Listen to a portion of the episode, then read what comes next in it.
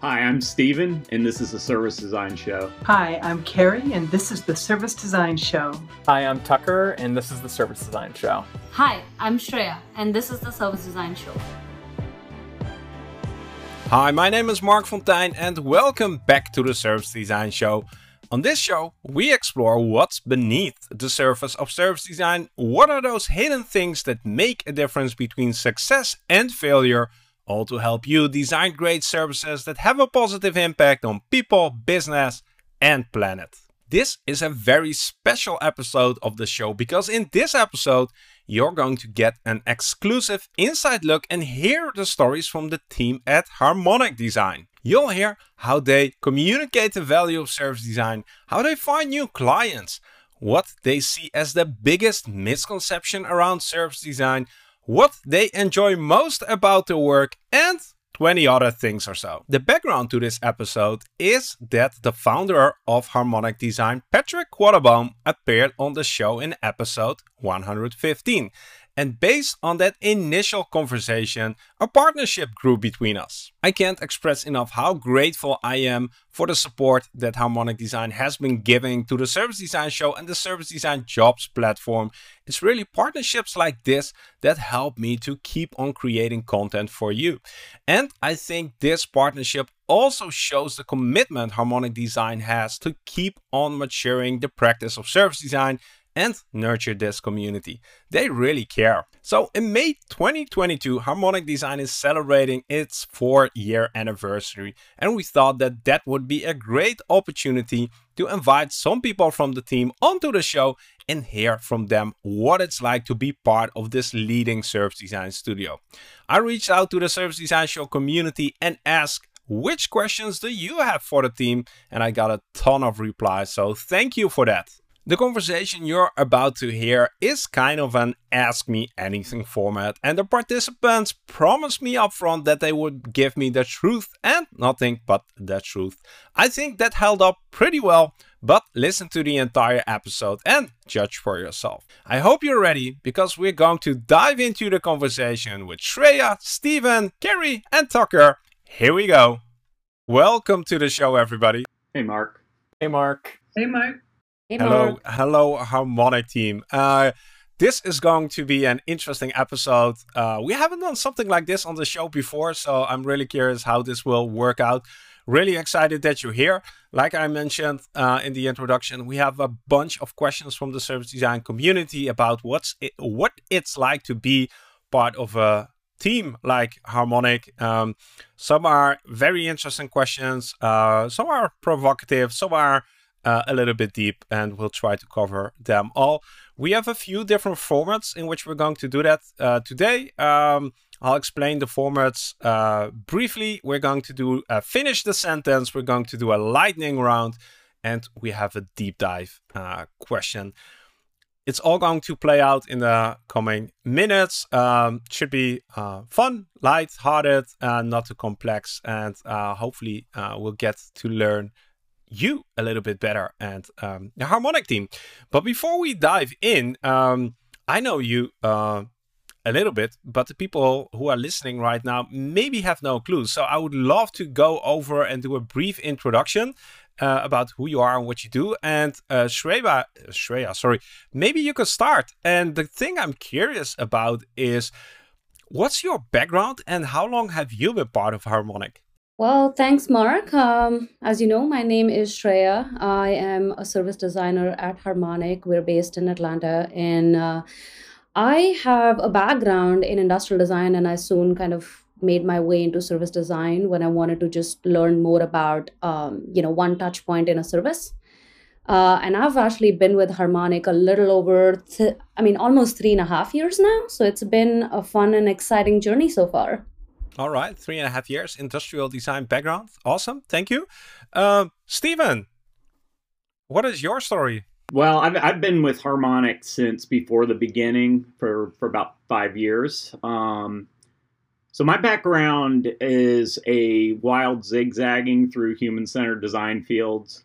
Started off originally in visual design, went into UX, done a lot of uh, design research in different media, including industrial design, service design is is the uh, latest stop.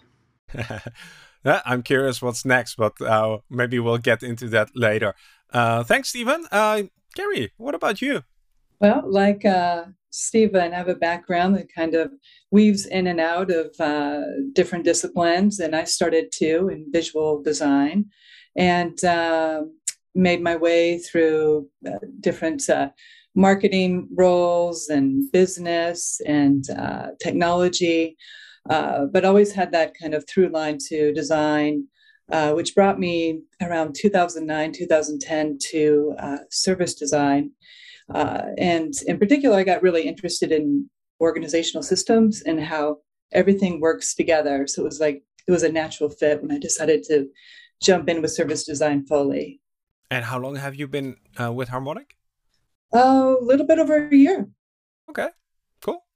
Um, thanks. Uh, interesting backgrounds so far. Um, Tucker, you seem like uh, the one who's uh, probably uh, uh, sort of the most freshman at Harmonic, or are you? Definitely, yeah. I am just under a year. I think I'm at 10 months at Harmonic now. Um, so uh, I came from a background in health sciences. Uh, I actually studied rehabilitation science and assistive technology before I got into service design for my graduate degree.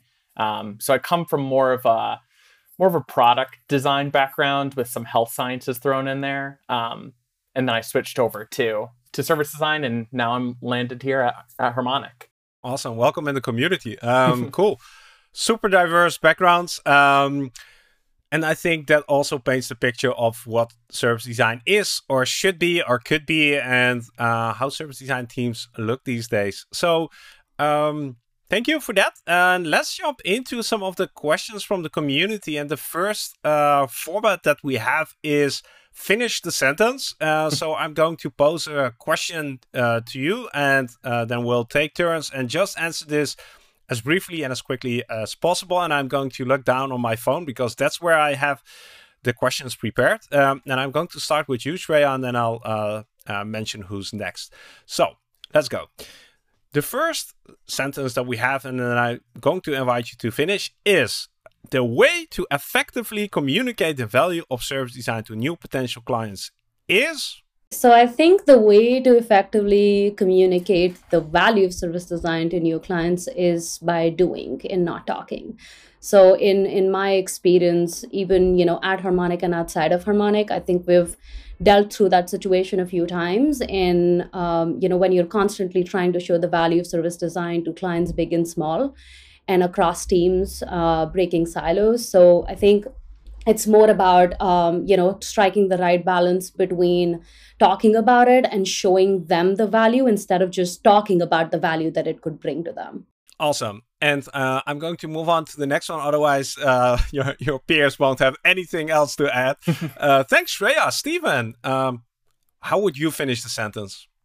Well I think what Shreya said is is is absolutely right. If I don't have the luxury of showing them and I just have to talk to them, I found that the easiest way to uh, convey the value is to point out examples where service design was not done on a service.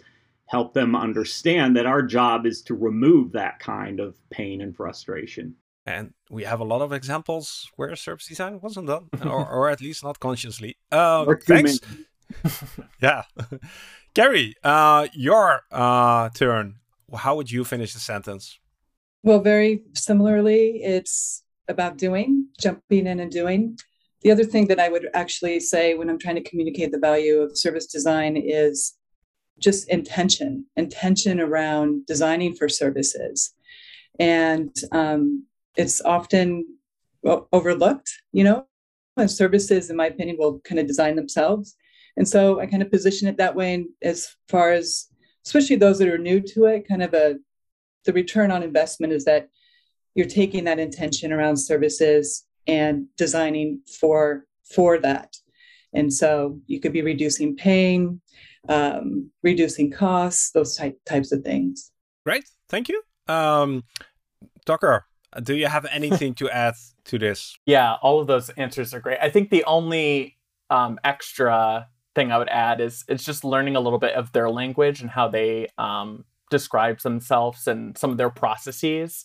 I think a large part of our work at Harmonic is just reorienting people to a service mindset and having this service orientation. So taking some time and understanding their language and how they talk about things so we can align and make sure we can make that transition into service design a little bit more seamless for them. Uh, great. And uh, if somebody is just listening right now, just make a summary of these four uh, answers, and then you'll have your way to actually communicate the value of service design. Awesome. Thank you. Um, we have three more of these coming up later, uh, but now it's time to jump into the first lightning round. Uh, and I'm going to um, start with Shreya. I have five questions for you, and I wanted to set a timer to 90 seconds. Let me uh, try to do that uh, right now because the goal here is to answer them as quickly as possible. Timer 90 seconds, uh, and we should hear a, a, nice ring. One minute 30 seconds. Um, Shreya, are you ready? Yes, I am. All right. Uh, clock is running now. First question is: If you could switch roles with one of the people at Harmonic for a day, who would it be? I think that I would switch roles with our CEO, Patrick, because I think he gets to see a lot of things that we don't get to see. Like he oversees all the projects, so it would be really interesting to switch roles with him. All right. Um, besides the possibility to work across multiple industries and companies, why should service designers work for an agency? I think apart from just uh, having a view over, um, you know, working at different agencies um, or industries, I think being in an agency really uh, helps you build a community of practice around and with the other practitioners that are working. So I think it has offered me a great opportunity to grow my practice. Great. Um, what's the work you're most proud of? Uh, I think uh, coaching gives me a lot of joy. I think uh, Harmonic is moving uh, very fast and nicely towards a coaching model. So I think uh, any sort of coaching has given me joy in the past and will continue to do so in the future. Cool. Um, question number four Do you get to access the stakeholders and customers you need Absolutely. I think we've uh, been lucky in that sense, touch wood a little bit. Uh, we've been really lucky in getting hold of the stakeholders and customers that we have wanted to talk to. There are definitely, you know, adjustments that you have to make and work around some things, but for the most part, it has worked out well for us.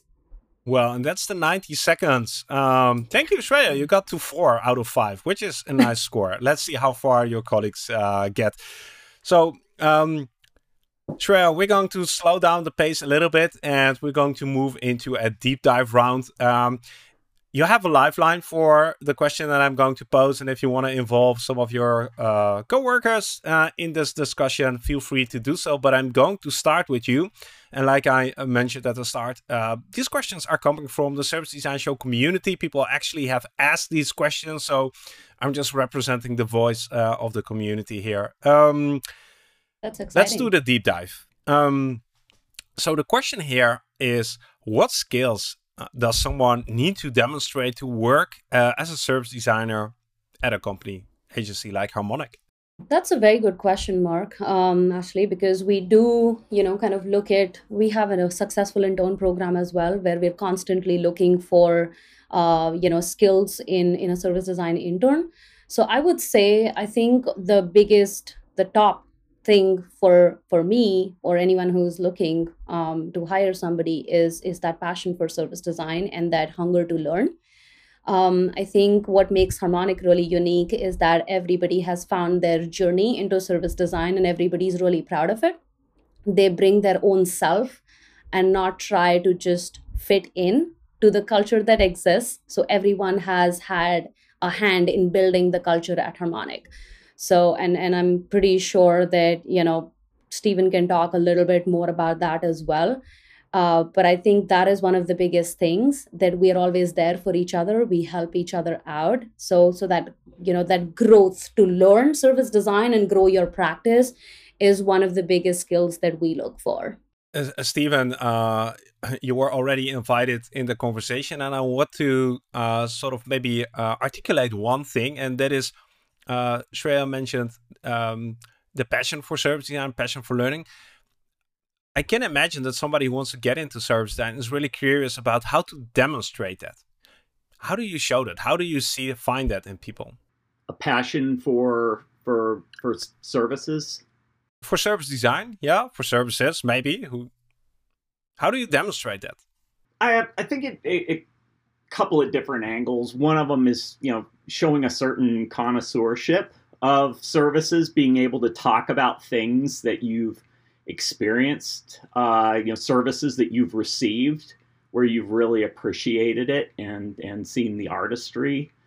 Um, also think curiosity about services, wondering what's going on under the hood when a service is is delivered to you uh, being able to imagine what might be happening backstage uh, to the front stage that you're experiencing. I think that's a couple of things. Mm. A, a, connoisseur of services. I love that. That we need to we need to do something with that. That's that's just brilliant. Um, uh, Shreya, anything to add to what Stephen just mentioned? Yeah, actually, I wanted to add another thing, and you know, just say that yeah, I really echo with what Stephen said. I think there is more to you know a person than just their portfolio and their work samples. And what we try to see is not how well polished the work is but we try to see the thinking behind it. So we're trying to always evaluate if a person has a systems mindset and are they able to make those connections? Are they able to really zoom in and out? So you know back to my previous thing we're you know we're yes we're looking for people who are passionate and want to learn from us but we also want to help people who have you know already developed or started having an interest in a systems mindset and and again uh, how do you how do you see that how do you recognize that in a person I think it's more about not, um, you know, asking them to walk through each of the things that they have, but more like the why behind it. So every time they're walking through a project, it's about, okay, why did you do this? What would you do differently? How does this fit into the bigger you know outcomes that you set out to achieve? Where did you where do you think you were not able to achieve certain outcomes? So it's a little bit of probing but you eventually get there. Like if i can throw in an example i had this person um, you know who did not have a portfolio um, and they instead of a portfolio submitted a write up of you know the things that they had done in their past projects there were no visuals to it, but I could clearly see their thinking in the words that they wrote about how they approached the project and what their thinking was. So it can, mm. I think it can manifest in different forms. It doesn't always have to be visual, but I think being visual obviously gives you an edge, right? Well, you have a different means of communication and you can communicate right. things in a different way. But uh, I think it's important that you highlight this that there might be an overemphasis on uh, visually appealing portfolios, well, that that's not like nobody said that that's a requirement for any service design professional. Yes, exactly. Like I would say it's a nice to have. It's definitely a skill that has helped me in the long run. So I would definitely encourage everyone to explore it and really have that skill. But I wouldn't say it's a mandatory thing to be able to become a service designer. Let's wrap it up at that. Uh, thank you for the deep dive, Shreya. Uh, we'll get back to you with some other questions in a in a minute. Um, but now I want to move on to uh, our next finish the sentence uh, format, finish the sentence chapter. And uh, Tucker, as you went last, I'm going to start with you. Otherwise, other everybody will have uh, uh, taken your answer. So um, finish this sentence. The biggest misconception about service design is? Uh, ooh, that it's just a uh, way to inform UX design or product design. Um, I think it's actually a perspective shift and a mind shift, mind, mindset shift um, that we need to focus on more. Got it. Gary, what would you say? I would say sometimes I, th- I think that there's a misconception that is kind of uh, service design will solve that, right? And that it's like this oversimplification. And uh, to be involved in service design takes some real perseverance and dedication and commitment. And so, um, yeah, it's uh, it's it just it, it takes a lot of um, just dedication to the work overall. And I think that could be a surprise at times. Mm. Okay, yeah, Stephen.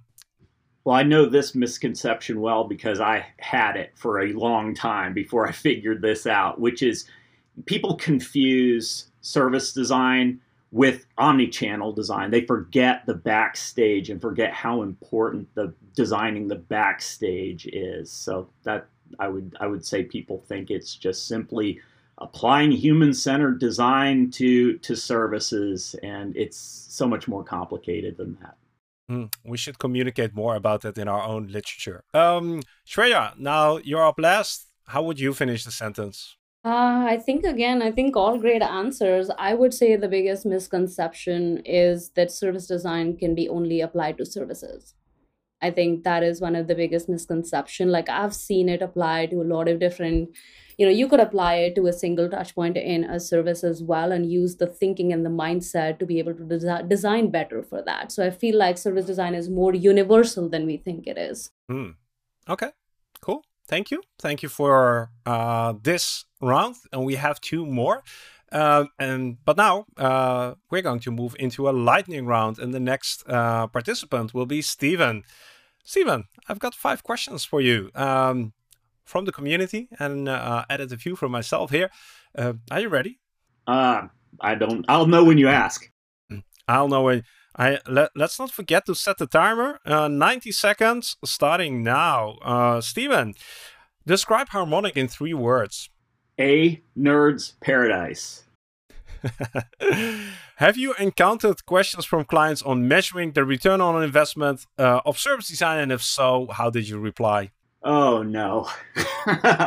um, we have run into them, and we usually try to get the measurements from them. What what what what what needle would you like to move? And then we start working in reference to that. Awesome. Um, what is it like to work with a famous best-selling author like Patrick?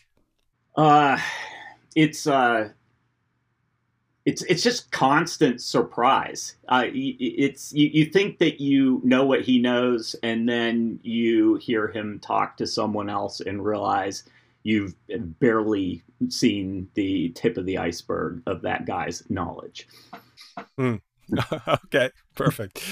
Um, why do agencies still require people to do design challenges? Do you support that? And if so, why? I'm not sure what you mean by that. Well, in the hiring process, when you do a design challenge, when you ask somebody to do an assignment. Mm-hmm. Uh, I guess desire for free work. no, or or or just just wanting to uh, to to get a better sense of of how an agency works rather than hearing how they talk about themselves. Yeah, cool. You got to four, which is apparently a good score. Uh, thank you, Steven. Uh, but now it's your opportunity to uh, do a deep dive with me. And um, the question I've got for you for the deep dive is how do you get to know the full problem space when you're not based in house?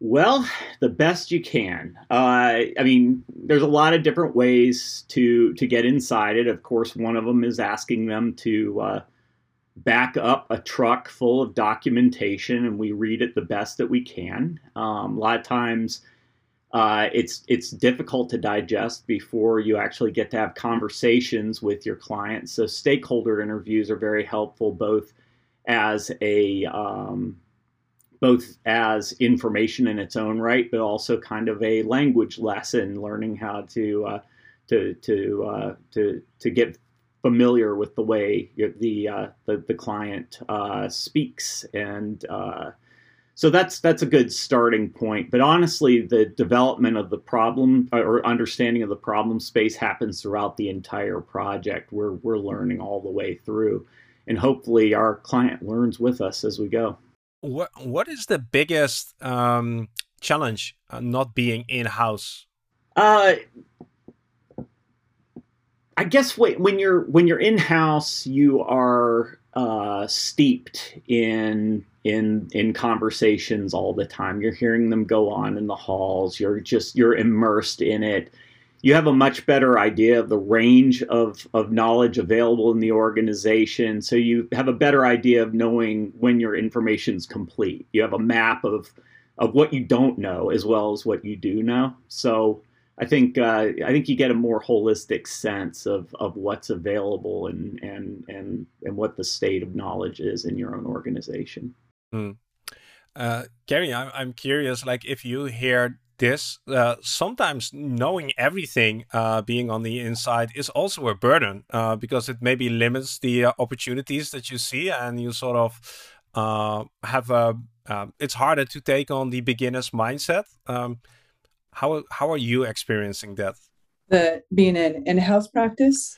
Well, not being an in-house practice, so being uh, outside. Like, does which uh-huh. advantages -huh. uh, do you see? I would say the biggest one is that outside perspective, right? So sometimes when you're in an in-house in in-house practice, uh, it's harder to see when there it's that much closer. And I know that might not make much sense, but from coming from the outside, we bring a fresh, fresh mind, fresh eyes, and we really, I think one of the things that we really encourage in, in what is easy to happen when you're in house is you really start to work from the inside. So you get a lot of, you know, we're developing new offerings and we believe they'll be, you know, customers will love it. But then you discover that it's very self referential. The outside perspective, you know, we're able to facilitate the right conversations, right? So we can um, help them empathize and uncover what's really happening both in the organization and for customers. Stephen, anything to add to that? I'd say a lot of the information that that we have is is almost meta information. Like we start learning who knows who knows what in the organization rather than trying to be the ones who have it. We become the people who can be kind of the uh, the directory of who has it. So we a lot of times the what we what we learn about organizations is who to pull into the collaboration that can help inform it uh, what is your strategy there how do you actually uh, build that map and build those relationships who do you know who to approach when to approach well at first we're asking other people and and uh, and just kind of giving them a clear sense of the the kinds of uh, of people that we need to pull in um, for for various purposes. You know, we have a list of, of of types of people that we like to have in different types of of workshops. But really, over the course of the the project, it's more just making friends with everyone and just getting a sense of what everyone knows and and who who uh, who can come in and and and help us out.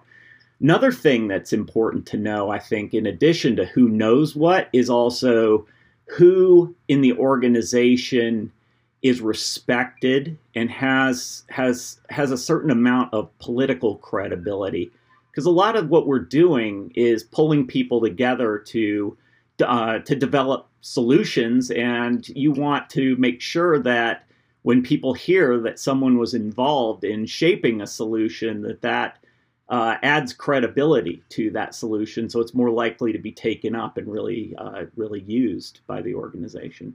It, it sounds uh, like a very deliberate act to sort of uh, um, build a mental model, or maybe even a physical model of these power dynamics, these uh, political dynamics. Uh, is that something that you actually communicate with a client upfront, or is this something that you do just part of your day to day. That's part of our kickoff. We we a lot of times I will thank them for uh, for you know the people that are in our kickoff for being there and explain to them that it's important that we have their involvement and have this particular mix of people in the room because we need to have their lens for understanding the problem.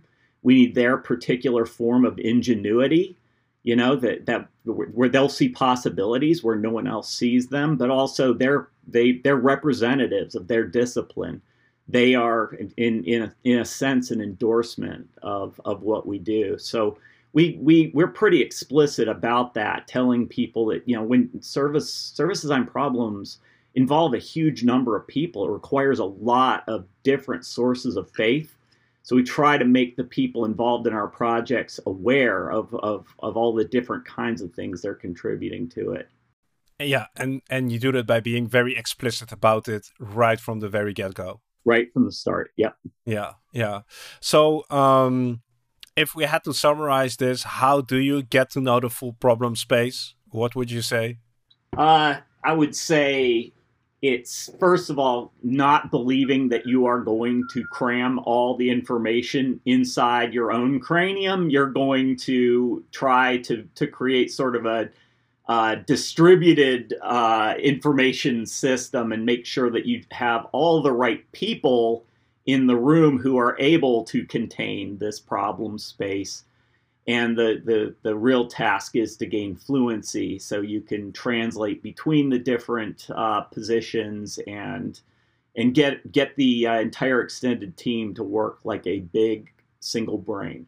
Awesome, a big single brain, a big single brain that has the full oh well full uh let's let's not get into what the full problem space is because that's probably never ending. Um makes a lot of sense. Uh thank you Steven for going through this deep dive with me. All right let's move over into the next uh finish the sentence uh question uh we got from the community. And i'm going to start with you carrie right now. Um the question is our strategy to find new clients is? Oh, the first word that really comes to mind, or two words relationship and partnerships. So, you know, um, I think partially because of, you know, Patrick's reputation and, and the book, we certainly, um, you know, get people to, you know, organ- different organizations connect with us. Um, but that initial these initial conversations are really open and honest and we're really trying to understand where is it that or, an organization might want to be so i'd say the strategy really is is that relationship building from day one you know okay. and, and, trying to understand what they're seeking to uh, solve or change well um, well note that one down uh steven what do you have to add to this to this strategy it's not really an addition i would just say word of mouth Okay, well, I'll take that one. Uh, Shreya, what would you say? What is the strategy? I echo with you know what both of them said. I really resonate towards uh, you know building relationships right off the bat. So so I'm gonna go with uh, just like plus one in Carrie on that. Fair enough. Uh, and Tucker, you're up last again. Um, what would you say? Uh, I might add this as a secondary, maybe not as a preliminary, but um, if it's an area of passion for any of our our designers, um, I think Harmonic does something really unique of aligning our own personal uh, and professional passions with the type of work that we want to do. Um, so if there's an area that we see as um, really fruitful for a place of our designers to go in and and do some of the work that they're passionate about, um, we'll make that happen as well like getting on podcasts. Yeah. thank you for this. We've got one uh, finish the sentence question round coming up uh, at the end. Uh, and now it's time to do a lightning round. And in this case, uh, I'm going to move to Carrie. Five questions okay. for you. Let's see if you get to five. Uh, Let's do it. Um, 90 seconds. I'm going to restart the timer. Uh, there we go. It's running. So uh, the first question I've got for you, Carrie, is if you could change one thing about Harmonic, what would it be? Oh, good, good, good question. Um, if we could change one thing, I would just say, uh, and and we're always constantly working on this, deepening our practice, growing our practice. Okay, okay. What's the ratio between projects that are implemented and projects that remain in the early stages? That really depends. Depends on the depth and length of the initiative, but we do take it all the way through, and we have a number of projects that are in the implementation stage. Okay. What's the most challenging part about your work? Uh, let's see. The most challenging part of of my work, of our work as service designers, uh, I would say, really, um, we're at a really interesting time where service design is still really new to a lot of organizations. So they're engaging in service design projects, uh, initiatives, uh, but they're not used to working maybe holistically or c- across functions. And so we are, um, you know, to some of the points made earlier, uh, constantly working to build relationships inside the con- uh, organization, uh, connect with stakeholders, work across um, uh, boundaries that maybe in the past might be really hard silos. And that was your 90 seconds. All yes, right, I, I, I, I, can second that. That that's definitely a hard uh, hard part of our work. Um, the deep dive question is definitely related uh, to this, and uh, let me uh, read it out loud. Um, so uh, this was a question again from the from the community, and um, the way it goes is I would love to hear more about how you scope a project. Could you illustrate a specific example of a project you have done in the past? Uh, yeah. Let me let's just talk talk with scope from the beginning, and I think we talked about, mentioned this a little earlier, those very, very early conversations are essential, right? So we're trying to really understand um, what is it when someone connects with us, an organization, what is it that you're setting out to solve for? Where is it that you want to be? Uh, and really get a, a gauge and an initial understanding on that, really understanding their readiness to actually do the work, right? Um, and uh, so I think it really is about tailoring um, to what an organization is seeking to solve for initially. That's really what it's about.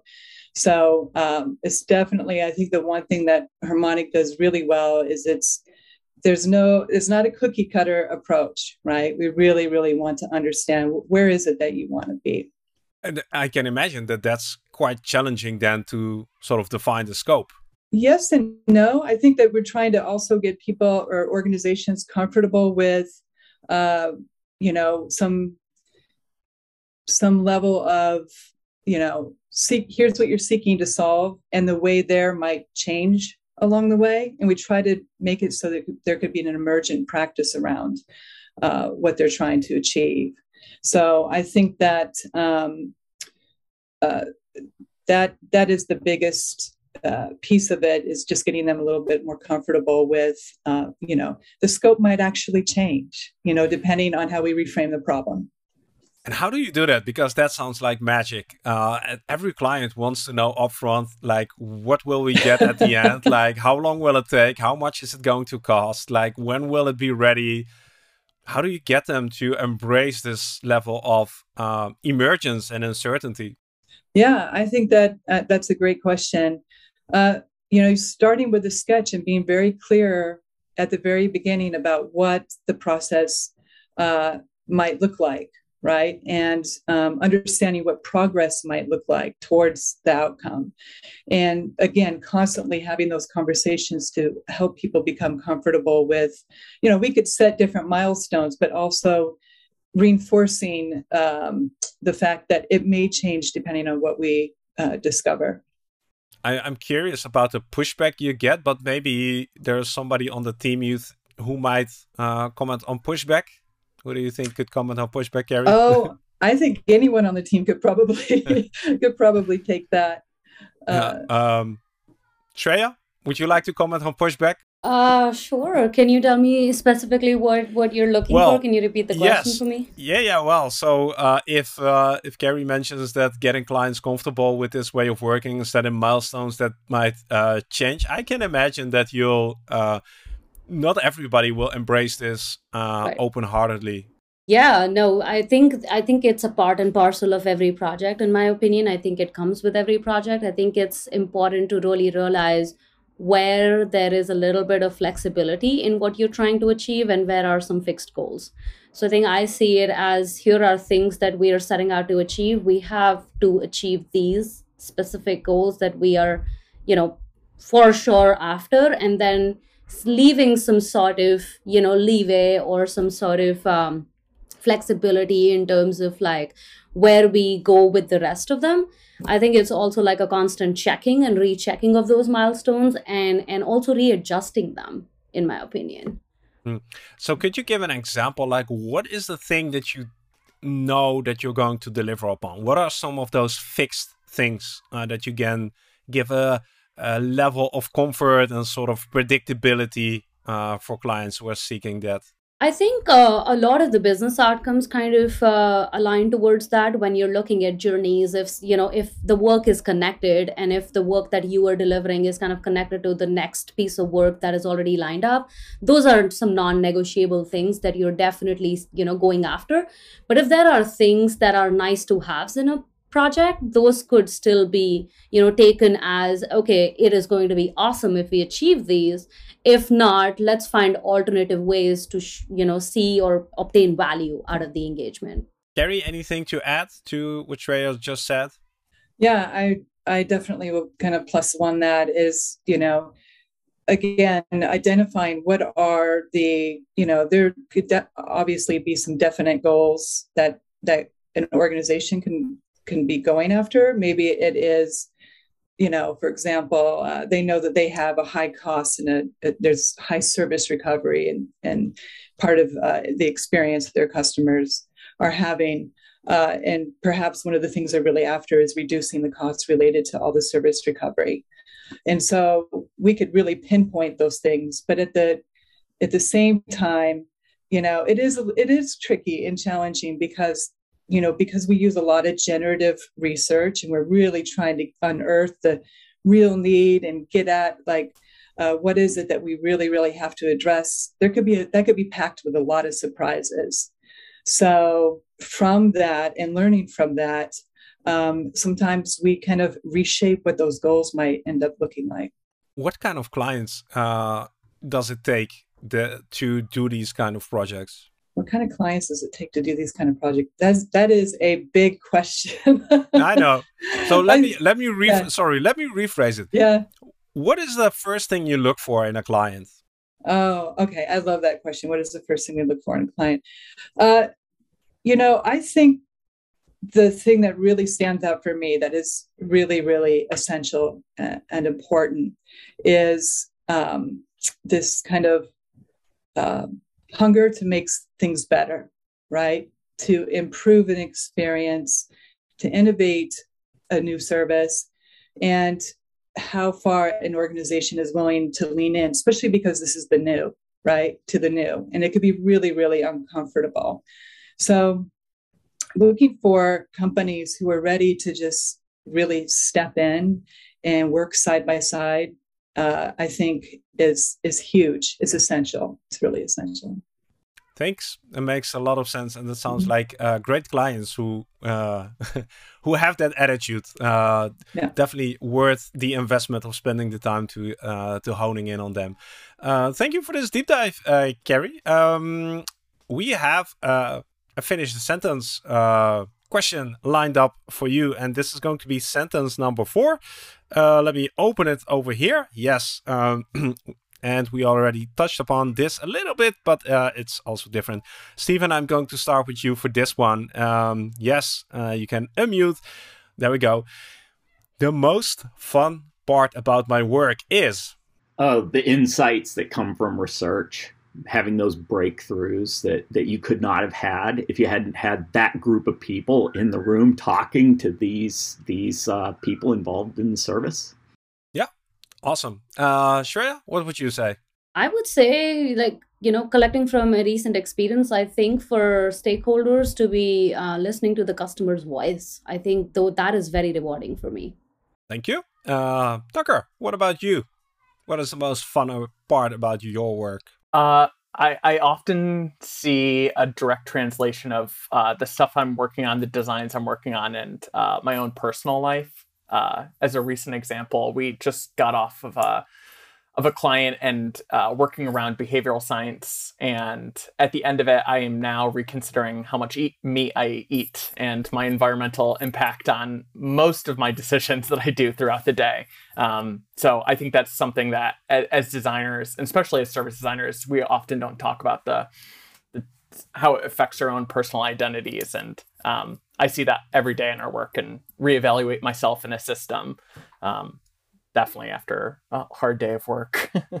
mm, mm, yeah, yeah. It's just it's not just professional growth, but it's personal growth as well. Um, definitely. Cool. Uh, yeah, um, Carrie. Uh, what about you? What is the most fun part about your work?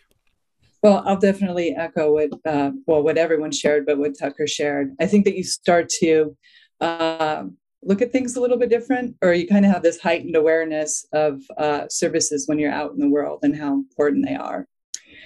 Uh, I would say uh, one of the real rewarding pieces of this work is when we're working with organizations and you have kind of, I don't know what I would call it, like a, aha moment, right?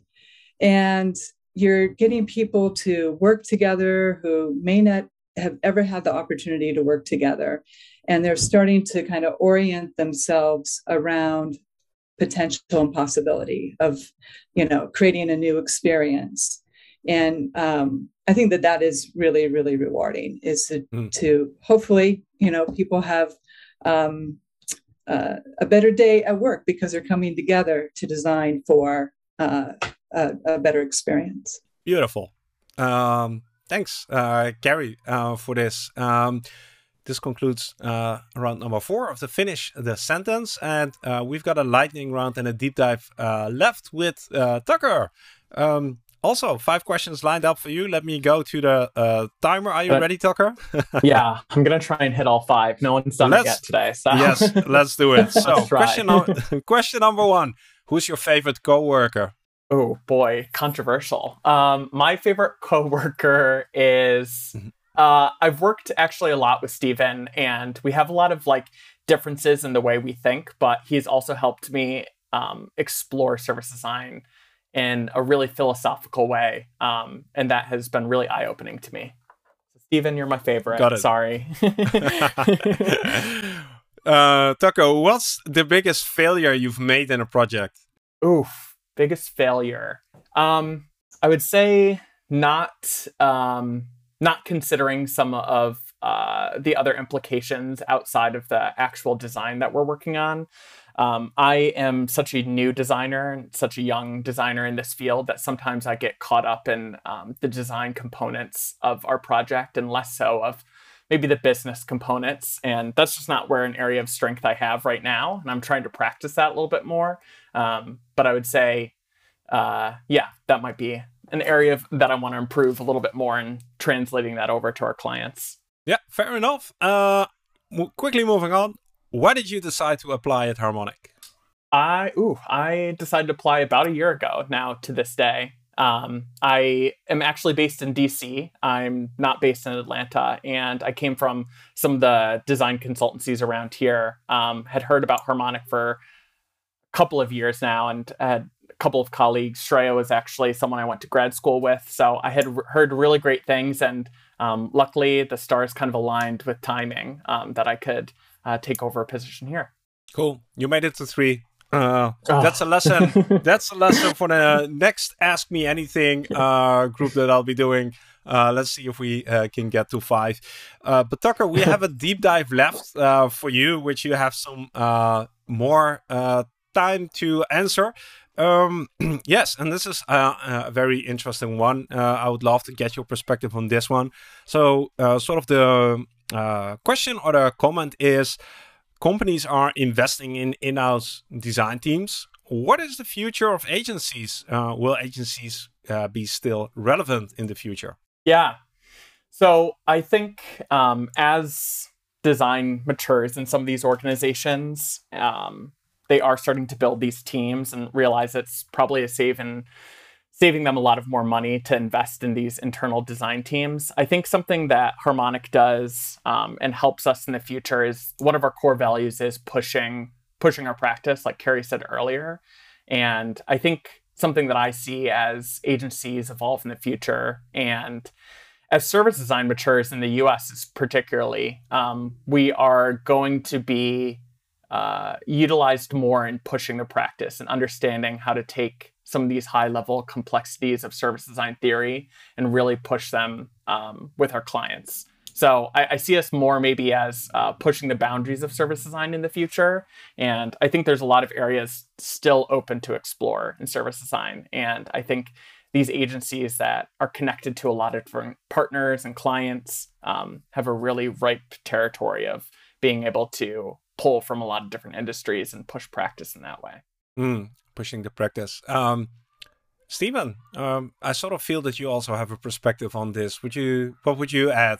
Yeah, I mean, I I I, would build on what Tucker just said. Um, the, the, the good thing about being at an agency is you see a lot of different kinds of organizations with very different cultures and different ways of of doing things, and you see a wide variety of problem types and so you end up becoming kind of a uh, encyclopedia of, of approaches and uh, and and and you and you you have a lot to draw on. So one of the things I think people from agencies bring to to their to to other organizations organizations that hire them is just a a, a breadth of experience.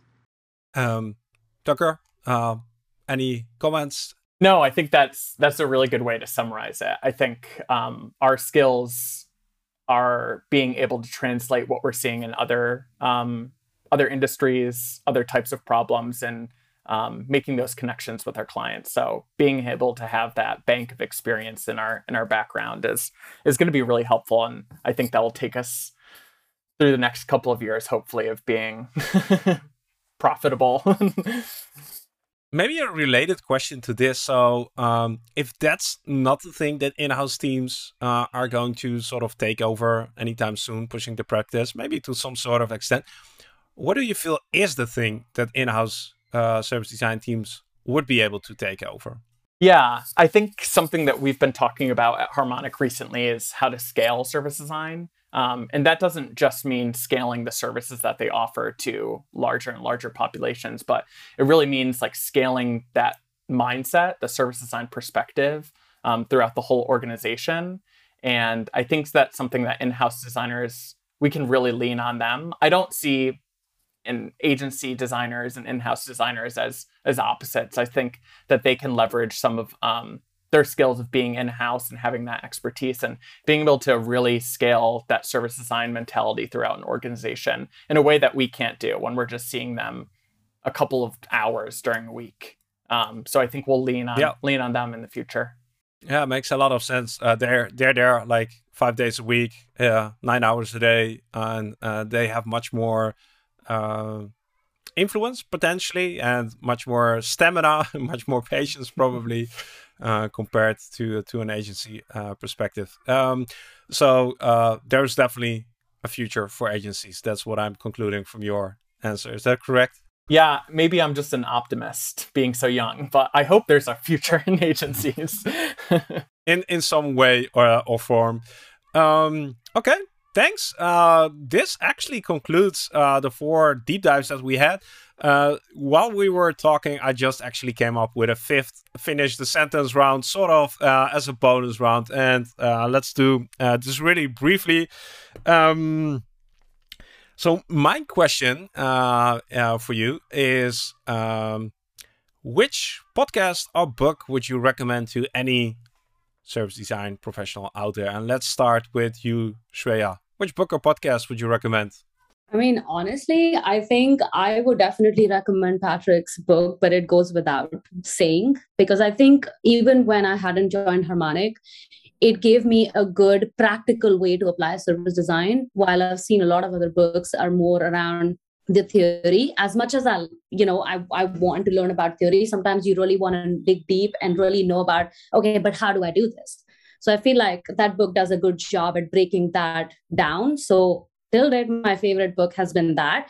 But if i had to go you know just like recommend something else i would say the experience centric organization has been a really good book for me recently. And what's the title of patrick's book? Uh, orchestrating experiences. Yes. We'll add a link to the show notes. Uh, thank you shreya. Uh, Steven, what would you recommend? Well, I'll tell you the book I keep recommending to people on my teams, and it's not a service design book. It's a philosophy of design book, uh, Thomas Kuhn's Structure of Scientific Revolutions. People use the uh, the phrase um, paradigm shift a lot, and a lot of times people don't know where that came from. It came from that book. Part of the reason I recommend it so often is service design is itself a pretty serious paradigm shift, even within human centered design, which is itself a paradigm shift. Um, but also, a lot of times, what we're trying to effect at organizations is itself a paradigm shift. We're trying to get them to think about the service they provide in a radically different way. And uh, structure of scientific revolutions really shows how how that process works. So, that, structure of scientific revolutions. yeah, it's a classic. Awesome. Very good. It's not on my bookshelf yet, but uh, it's definitely coming. Uh, thank you for the recommendation, Stephen. Carrie, what about you? Well, I will uh, kind of plus one what Shreya shared. I think the experience experience centric organization is a really good book to dive into. Uh, definitely, uh, I think the um, other book that I would recommend is actually a um, book called Brave New Work, and they also have an associated podcast. Uh, I I think that you know we sometimes talk about the boundaries of design, and we have all these different disciplines. Uh, service design touches on so many things. And to do service design uh, is to be working on organizational effectiveness or organizational performance at the same time. So um, I like uh, Brave New Work because it kind of you know brings in systems thinking, kind of very practical around thinking about what kind of um, uh, experiments can you run because so much of uh, designing for services is dependent on that. Thank you. Brave new work. Uh, we'll add a link to the show notes. Mm -hmm. and finally, Tucker, what would you add to the list of recommendations? Yeah, uh, Stephen does a really great job because he sends me a lot of book rec recommendations, including scientific. Uh, uh, gosh, I already forget the name of that the one. Yes, yes. it's on the bookshelf back there. But the one that I keep coming back to, and since I've started with service design, is uh, the Design Philosophy Reader. Um, I think this is a really good book. It is dense in some areas. Philosophy isn't always the easiest thing to read, but I think it helps us understand uh, some of the why behind uh, the designs that we we build and we implement and we create together with other people. And I think that's a really important question to understand um, as designers: is what what is the philosophy behind design and why are we doing the certain things that we're doing? Is it innate? Is it something that's um, just meant for humans to do. So um, I think touching back on time to time, I wouldn't recommend reading through all this book at once and going out into the world and trying to uh, recap everything that you learned. But I think touching back to this book um, is really helpful as a designer for uh, if somebody is listening to the podcast version of this uh, recording. Yeah, you showed the uh, cover yes. of the of the reader, and it's actually quite worn. So, which is a yes. good sign, I guess. Uh, perfect. Uh, those were some very useful recommendations, and I'll make sure to add everything in the show notes.